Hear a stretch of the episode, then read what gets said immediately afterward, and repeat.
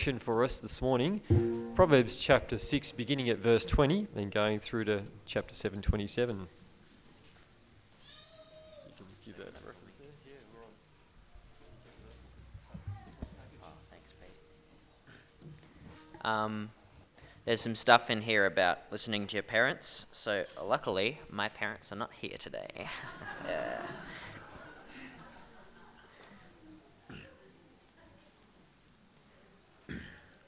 So yeah, um, starting at 620 and then through to 727, page 453. Yep.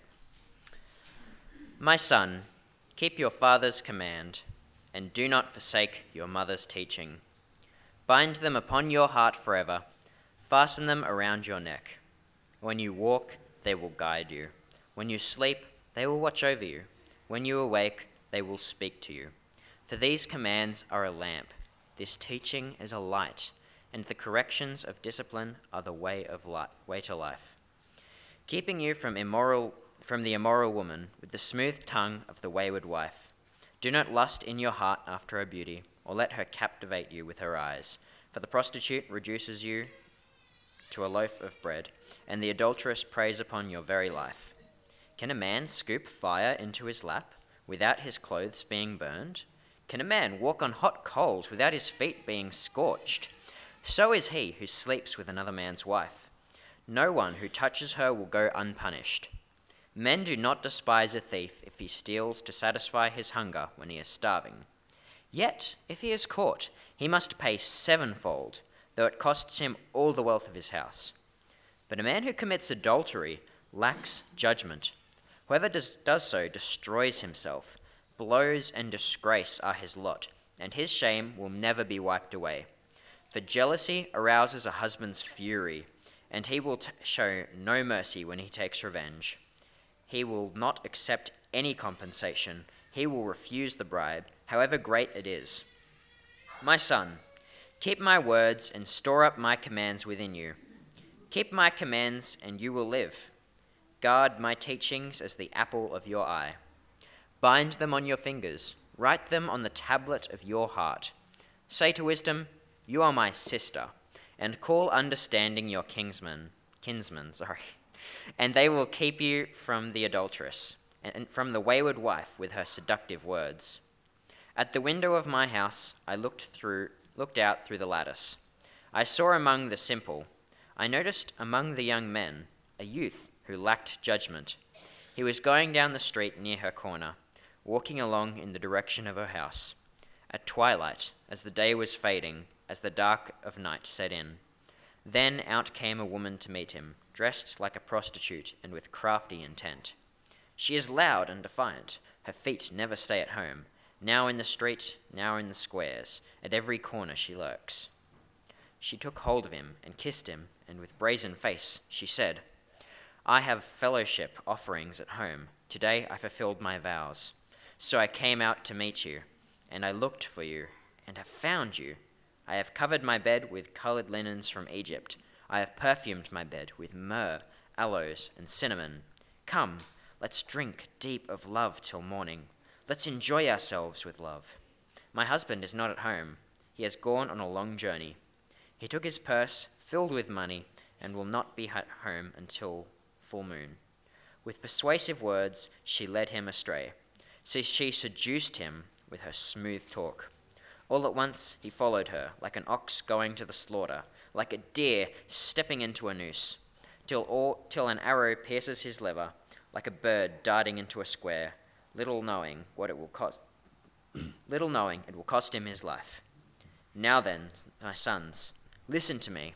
Pay attention to what I say. Do not let your heart turn to her ways or stray into her paths.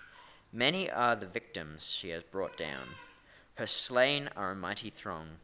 Her house is a highway to the grave, leading down to the chambers of death. Let's pray, shall we? Father, thank you for this passage from Scripture that uh, speaks so clearly of life uh, in this world, uh, both then and now. And Father, we pray that as we uh, consider your word, that you would uh, convict us of our sin and that you would prepare us so that we would be people who live lives that are honouring to you. And we pray these things in Jesus' name. Amen. it was about eight o'clock. Eight o'clock one night.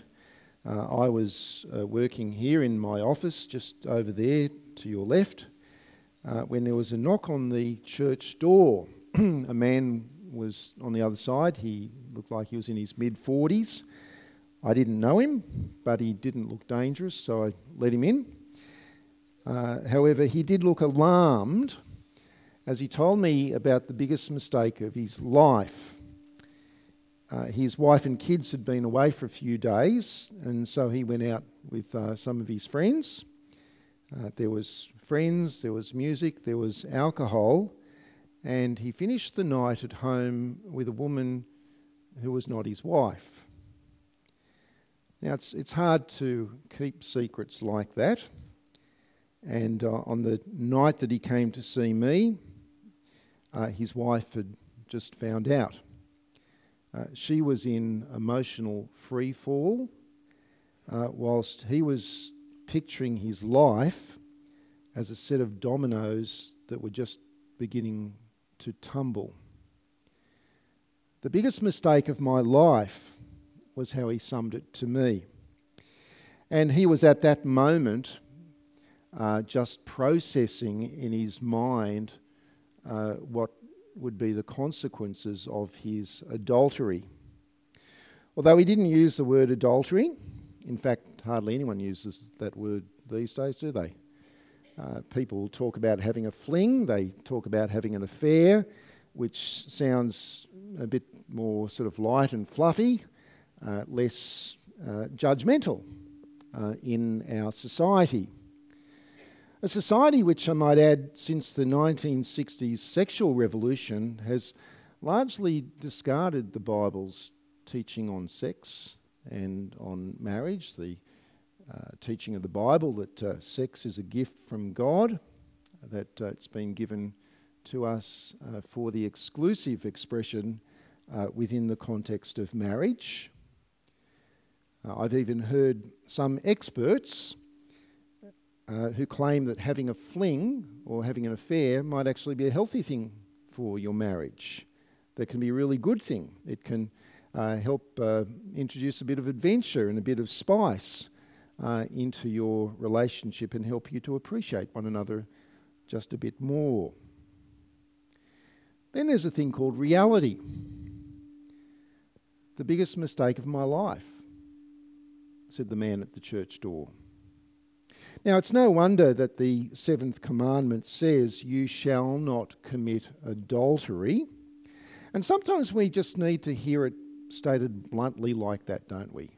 Just, just put it out there. Do not, don't, don't do it. Just, just don't. Uh, that's, and yet, that man on that morning, uh, that when he woke up that that day, I suspect that he didn't think to himself, you know what? Uh, today's the day. T- today, I'm going to plan out my day so that my day finishes with me betraying my wife. I don't think he planned that out. Uh, it never happens that way. Uh, generally, it doesn't happen that way.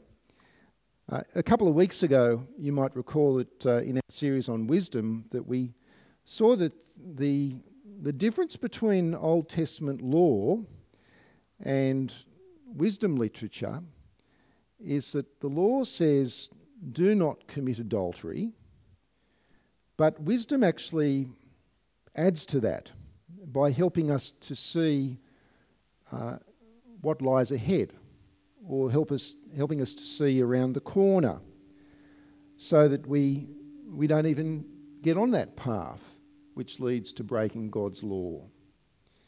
Uh, wisdom helps us to, to recognize the, the path which leads us to temptation, and wisdom helps us to consider the consequences if we were to fall to that temptation and to sin.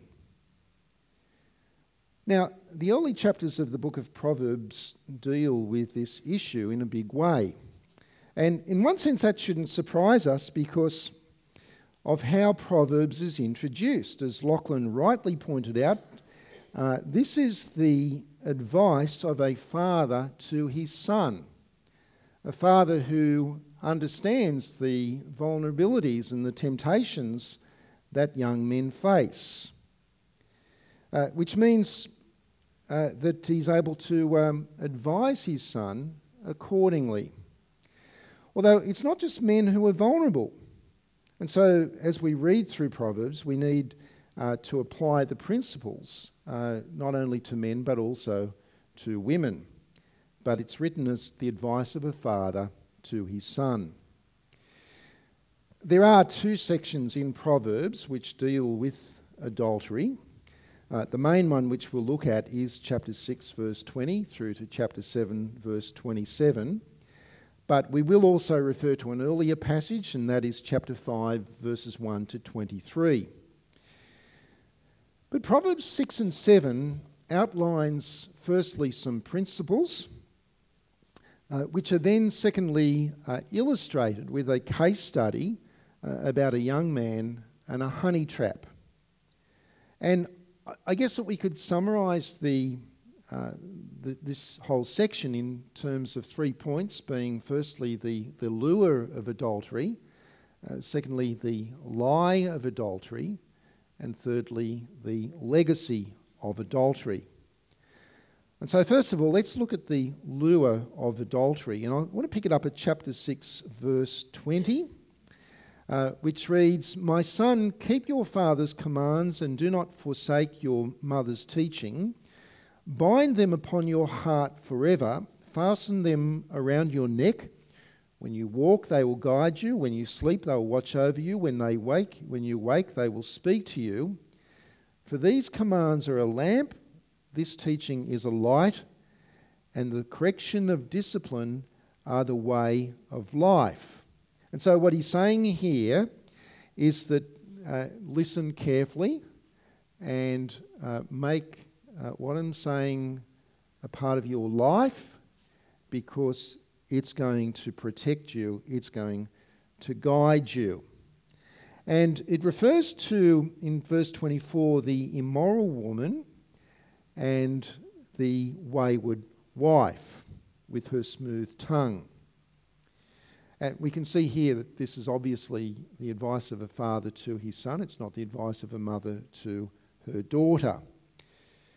But what is the wife? What is the advice about the wayward woman? Well, first of all, verse 25 do not lust in your heart after her beauty, or let her eyes captivate you. Now, men, uh, it seems to me, are more easily uh, lured by physical attraction. Women are a bit more sophisticated than that. Um, but it's not just the physical attraction, it's the whole charm offensive. Uh, in chapter 6, verse 24, um, her, her tongue is smooth. Uh, earlier on in chapter 5, verse 3, it says, and I quote, her lips drip honey, and her speech is smoother than oil. And here in verse 25, she captivates you with her eyes. And so there the principles. Then in chapter 7, the honey trap is shown for what it is, where the story is told of a gullible young man who, uh, walking down the street, uh, meets a married woman in the street. Uh, it's twilight. She's dressed seductively and she connects with him.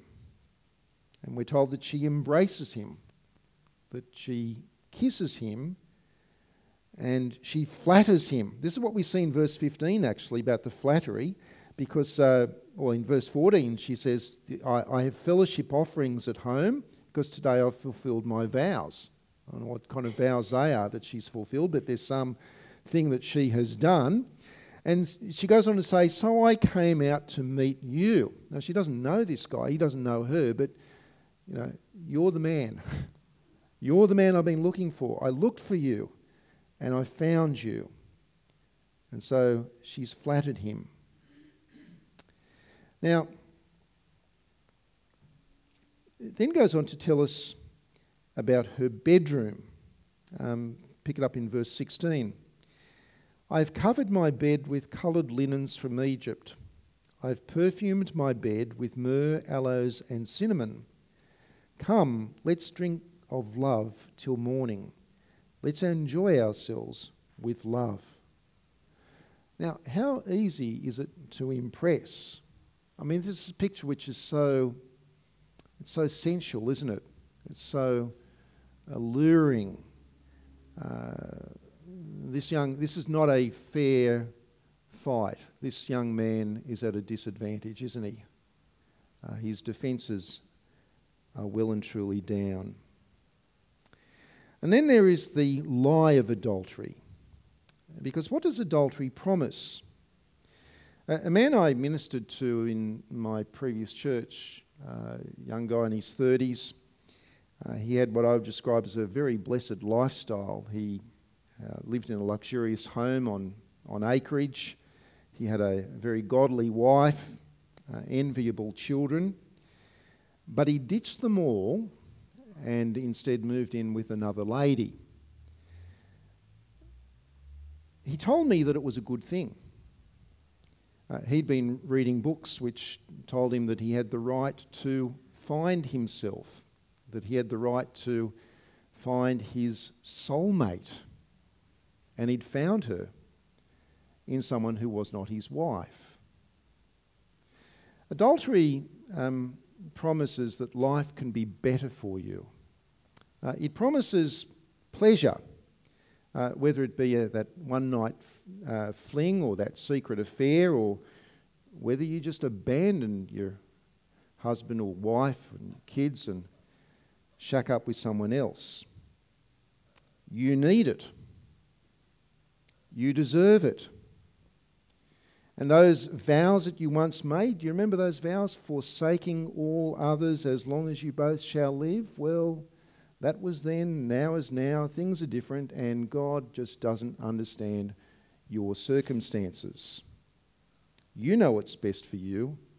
It'll all be good. It promises pleasure, but it's a lie and a trap.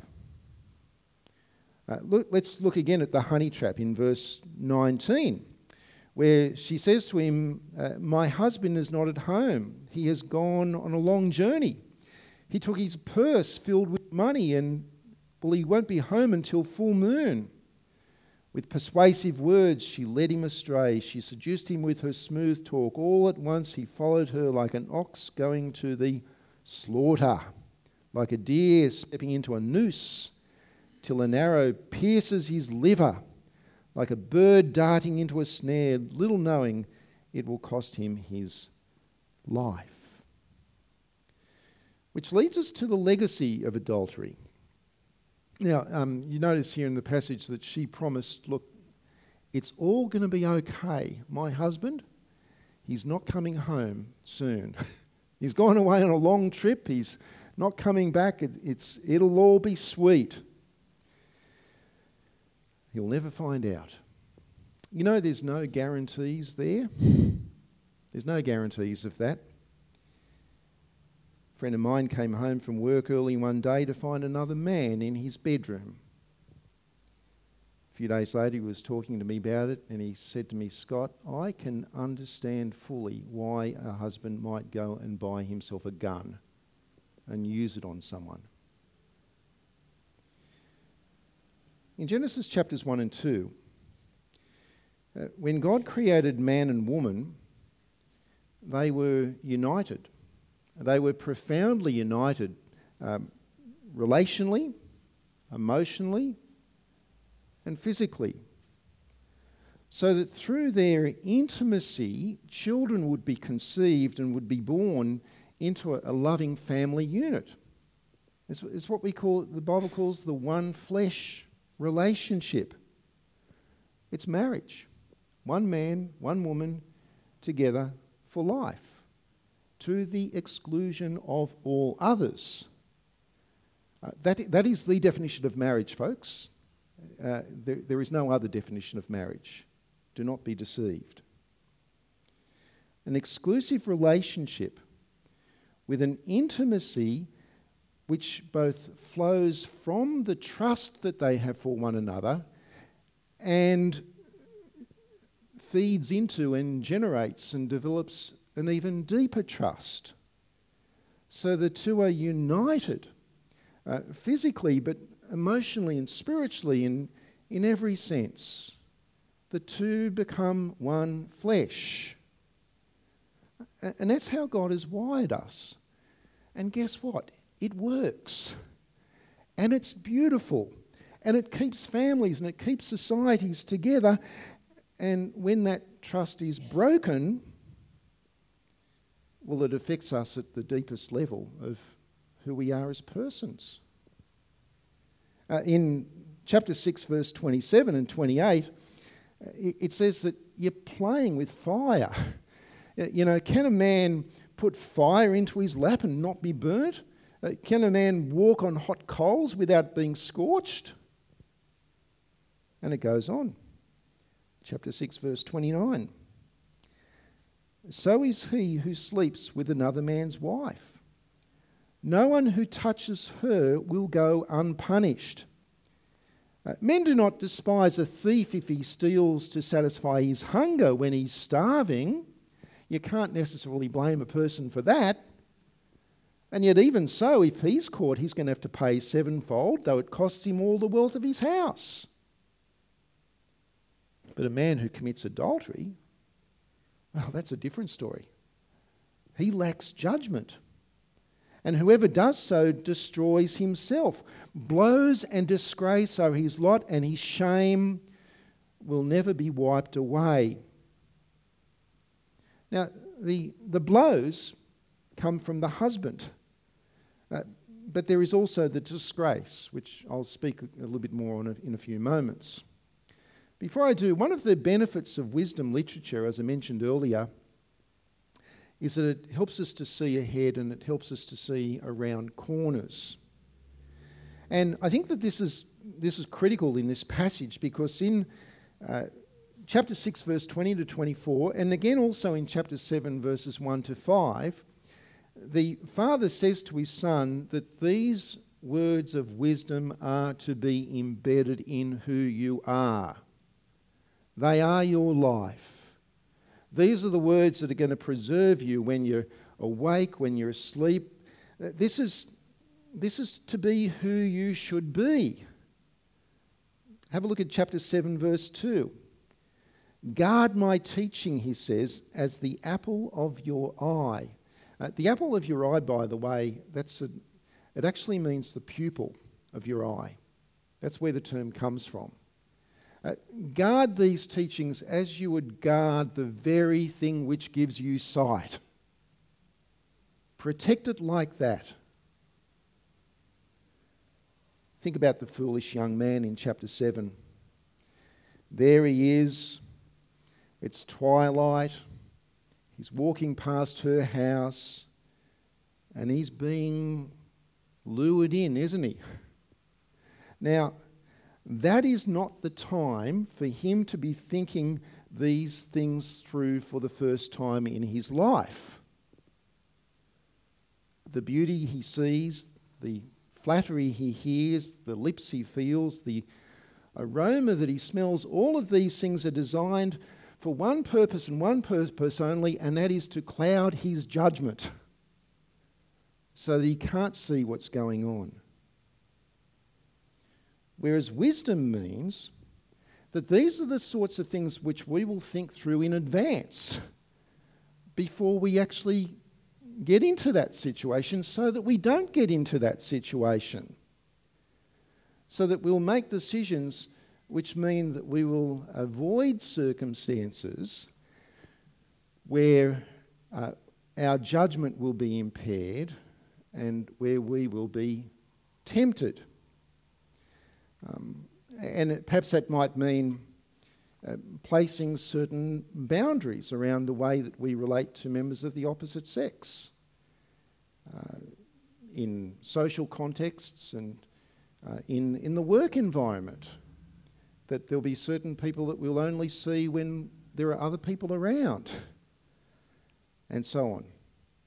We won't find ourselves working back late at the office with the person of the opposite sex who we're attracted to, and so on. We won't be spending time, uh, too much time away from our spouse and more in the company of other people and another person in particular. So, placing boundaries around relationships.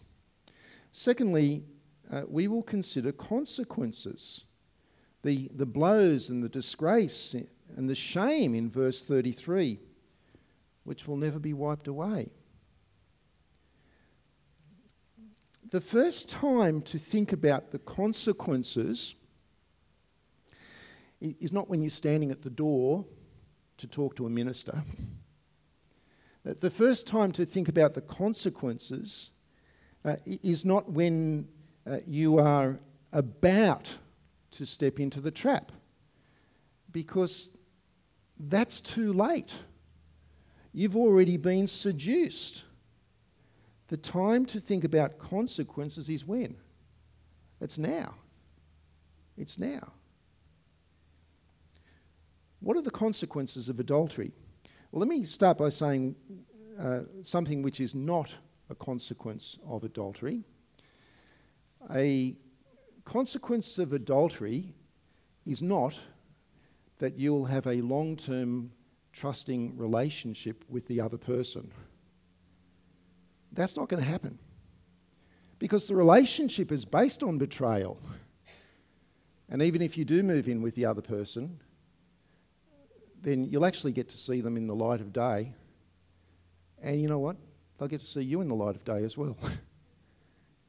uh, those relationships don't work. Uh, that's, that's a fallacy. What are the consequences of adultery?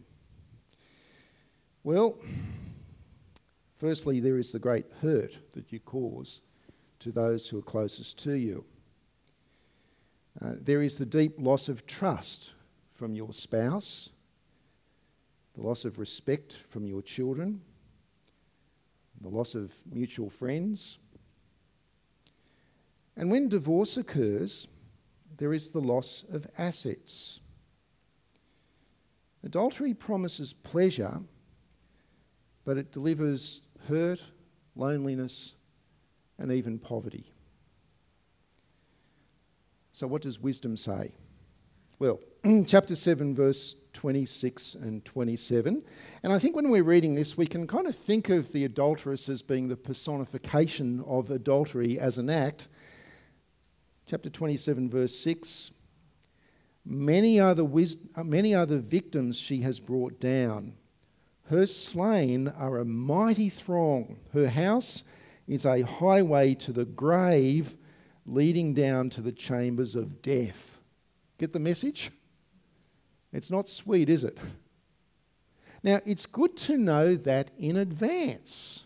This is the point of wisdom literature. You want to know that in advance so that you'll do as Paul says in 1 Corinthians chapter 6, where he says, Flee. Flee from sexual immorality. Think about the consequences. And it's a no brainer. Anyone with half a brain would flee from that outcome. Although the Apostle Paul gives another reason to flee. Uh, don't be deceived, he says to the Corinthian Christians. And amongst others, he says, because neither the sexually immoral or adulterers will inherit the kingdom of God. That's a consequence. You'll lose your relation. You're not, God will punish you. God punishes the adulterer. It's not just the jealous husband or the social isolation. The greatest consequence is the judgment of God. Sexually immoral, adulterers. But then Paul says to the Corinthians, and that's what some of you were. That's what some of them were. But you have been washed, but you have been justified, but you have been sanctified in the Lord Jesus Christ. And I, that would be true amongst us. There's those amongst us here who have been involved in sexual immorality of various sorts. And the difference being the forgiveness of God through Christ. Forgiveness for all who truly repent and who trust in Him. But the father's advice to the son in Proverbs is not all negative. Now, as we finish, uh, just come with me to Proverbs chapter 5 for a moment, where the father contrasts, on the one hand, adultery uh, with faithfulness on the other hand.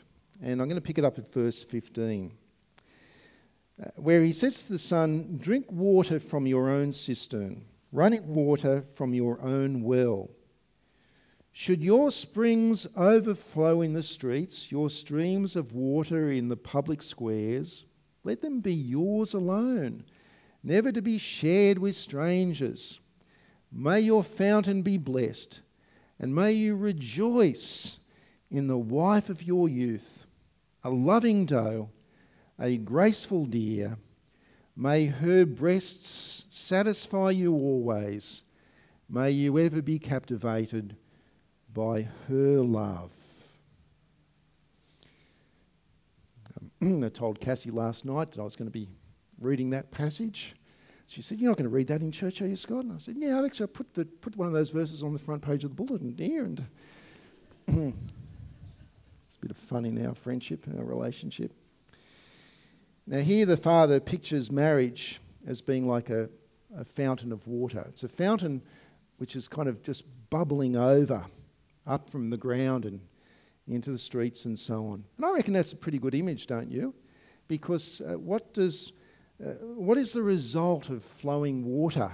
Well, it's, it means life and growth and abundance and and some would think that this is surprisingly essential for the Bible. Um, you wait for our series on Song of Solomon's. Uh, good stuff there. About 35 years ago, I was groomsman at a wedding of uh, two of my Christian friends. And uh, recently, Cassie and I had uh, dinner with them uh, in their home. Um, they've had their challenges over the years, uh, as uh, most marriages do have. They've had their ups and downs. but the, the, the fence of marriage has kept them actually working hard at resolving their issues and, and growing uh, closer to one another. And they, uh, they love each other very deeply. Um, the wife shared with us what it's like in her workplace, and uh, she was told us about uh, one day uh, that uh, some of her colleagues they were talking about uh, flings and affairs. And they were talking about it in a positive way. Uh, when she said that actually I've never had one, uh, they were not only surprised, but they also responded to her in a way that made her feel that she was inadequate, that she was somehow missing out and not living life to the full. I wonder what they would say to the man who turned up at the church door late that night, or to his wife who felt like the earth had just opened up and swallowed her. What word of comfort, what word of wisdom would they bring in that situation? There is the lure of adultery, the lie of adultery, the legacy of adultery. We've got something better, don't we? The wisdom of God. Let's pray.